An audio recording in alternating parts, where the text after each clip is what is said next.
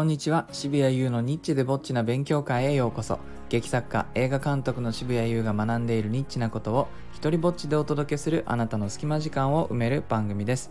え、今日は映画音楽のイメージを伝えるいくつかの方法についてお話ししようと思います、まあ、つい、えー、昨日ですねほとんど1日かけてこの新作の映画のイメージをですね伝えるための、ま、文章を書いていて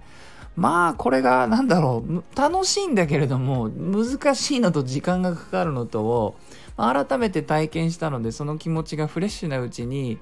まあ、どんなことを自分は意識してやっているのかっていうのとあと昨日はですね初めて自分がこれを書いててあこんな伝え方もあるんだっていう発見もあったのでね、えー、その発見の部分もお伝えしたいなと思います。映画の音楽はですねとにかく僕は難しいなと思ってますどんなものをが欲しいかを伝えるのがですね他の分野と比べてどうしても抽象的になっちゃうんですよ例えばあの映画の編集の方だったらこのテイクじゃなくて、えーと、3 3つ目のテイクのあの部分を使ってくださいとかもう具体的に指示ができるできますよね。とか現場だったらごめんなさいちょっと立ち位置変えましょうとかあの目線はそっちじゃなくてこっちの人の方見ててくださいとか変えようと思ったらその変え方があの具体的な指示ができる。えー、分野です。色もそうですね。こんこんなんじゃなくてもうちょっと明るめの色とか黄色を強くしてとか言えます。ただけども音楽になってくるとなんか雰囲気欲しい雰囲気はあるけれどもそれがはっきり聞こえてるわけじゃないですよね。僕の音楽作れるわけじゃないから。それが明るめの音楽だとか早めだとかある程度テクニカルなことは言えてもその 何せ存在しないものをこれから作らなくてはいけなくてでその能力は僕にないからもちろん別の人にお願いするわけででそのまだ存在しないものをどうオーダーするかっていうのはまあこれはこれはもう難しいですよ。なんだか謎々みたいなことをいつもやってるようなね、えー、気分になりますこの音楽に関しては。えー、でいろんな監督がやっぱりいるそうです。そのね僕が、えー、最近やり取りしている、えー、小林洋平さんという方とお話をきあのしてて聞いたらもう監督によって全然そのスタイルが違いますっていうふうにおっしゃってて非常にね勉強になってそうなんですか？ってもう全く丸投げの監督もいると。何のオーダーもなくてそれで上がったもので「はいありがとうございました」で終わるような人もいるしまあ、あとはあのやっぱサンプルねここんな感じの曲ですみたいな風にしてサンプルを送ってくる人も、えー、いるそうですなんかハリウッドだと割ともう編集の段階で別の映画のね音楽を使ってそれをあの仮に当ててでそのその音楽に合わせてあの絵を並べてったりするようなスタイルを取る監督もいるらしいんですよね。まあ、そうするとそのセクションっていうのはもう選んだ音楽のテンポで、えー、展開していくので逆にそこに音楽をね後々別のものを当てると今度イメージがずれてきちゃったりもするとかいろんな問題があるわけです。まあ、いずれにしてもちょっと丸投げは丸投げでちょっと自由すぎるというかあの何て言うのかな任せすぎな感じもしますし今度そのサンプル曲をじゃあ渡しちゃうと今度それはそれでそれが何だろうなそれにとらわれすぎてこう檻のようにねその中でしかできないみたいなことになっちゃうとそれはそれでつまんない、えー、なと思うのでやはり狙うべきはですよ。私の考えではですね。この間くらいを狙えればなというふうに思って、えー、ディレクションを書く時もイメージを伝えるのを書く時も、まあ、そこら辺を狙いたいなと思って頑張っているわけです。でいくつかできることで言うと、まあ、作風を伝えるとか、えー、人物の心境を伝えるとか形容詞を並べるとか、まあ、テクニカルなことを添えるとかでこの4つぐらいはできるかなと思います。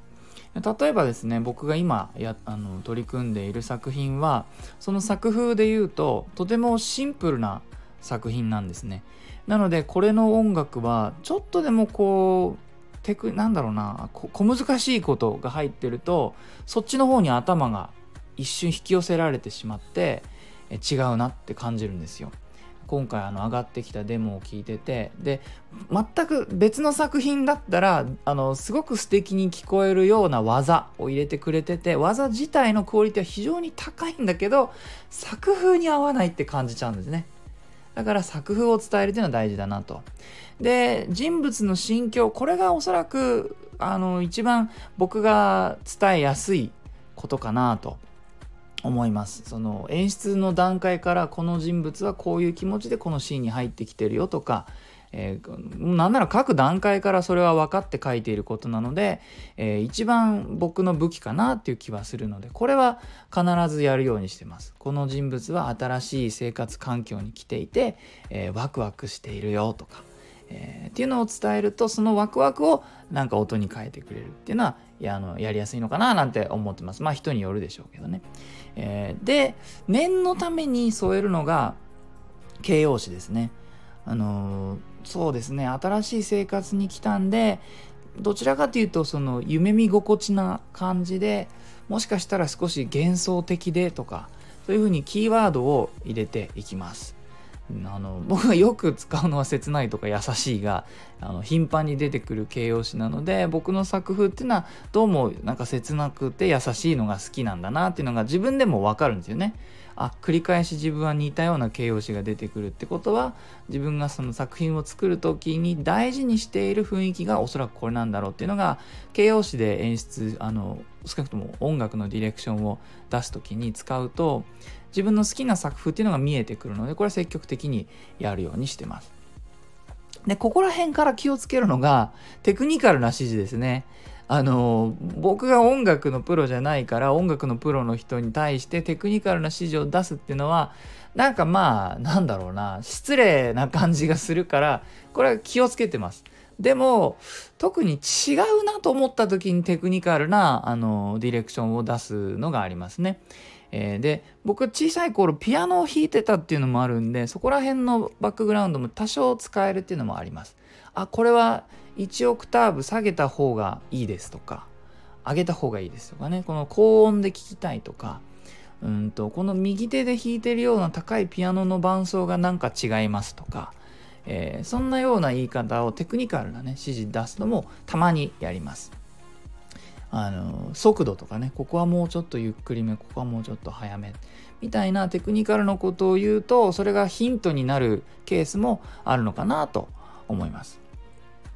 で昨日やってて新しく自分がその見つけたなと思った これがねその結局役に立ったかどうかわからないですただ自分が指示をたくさん書く中で一日やっていく中で見つけた新しいってことなだけでこれがねその作曲家さんにあの役に立ったかどうかは知らないですけどもなぜ違うかどう違うかっていうのを説明する時にこの音楽は聴いてると僕はこういう絵が浮かぶよっていうのを伝えることをやってみたんですね。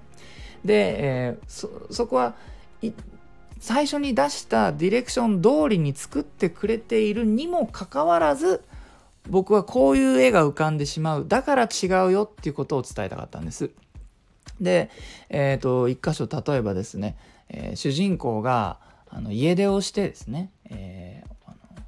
大好き、まあ、憧れていた画家の先生の家に弟子入りにしに行くんですけどもそこから新しい生活が始まるんですね。でその新しい生活をこうモンタージュといって短い映像をパッパパッパ見せていく、えー、セクションがあってそこに音楽をつけてもらってるんですがそこの印象が僕のイメージと違ったのでこれをどう違うかっていうのをねももちろん伝えなきゃいけなくて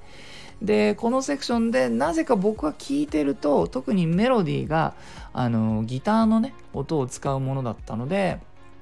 そのその旋律を聞いてると僕はなんだか西部劇のあの主人公がなんかバーの端っこの方で一人お酒をこうちびちび飲んでいるようなあの少しかっこいい感じに聞こえてしまうんだっていうのをお伝えしたわけです。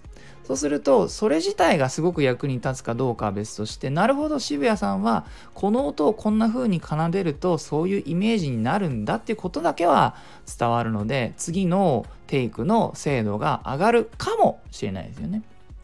なのでまあその作風だとかテクニカルだとか形容詞だとかっていうのの総合した、えー、イメージを伝えるっていう手もあるんだなっていうのを昨日発見したというお話です。えー、よかったら何か役に立ててください。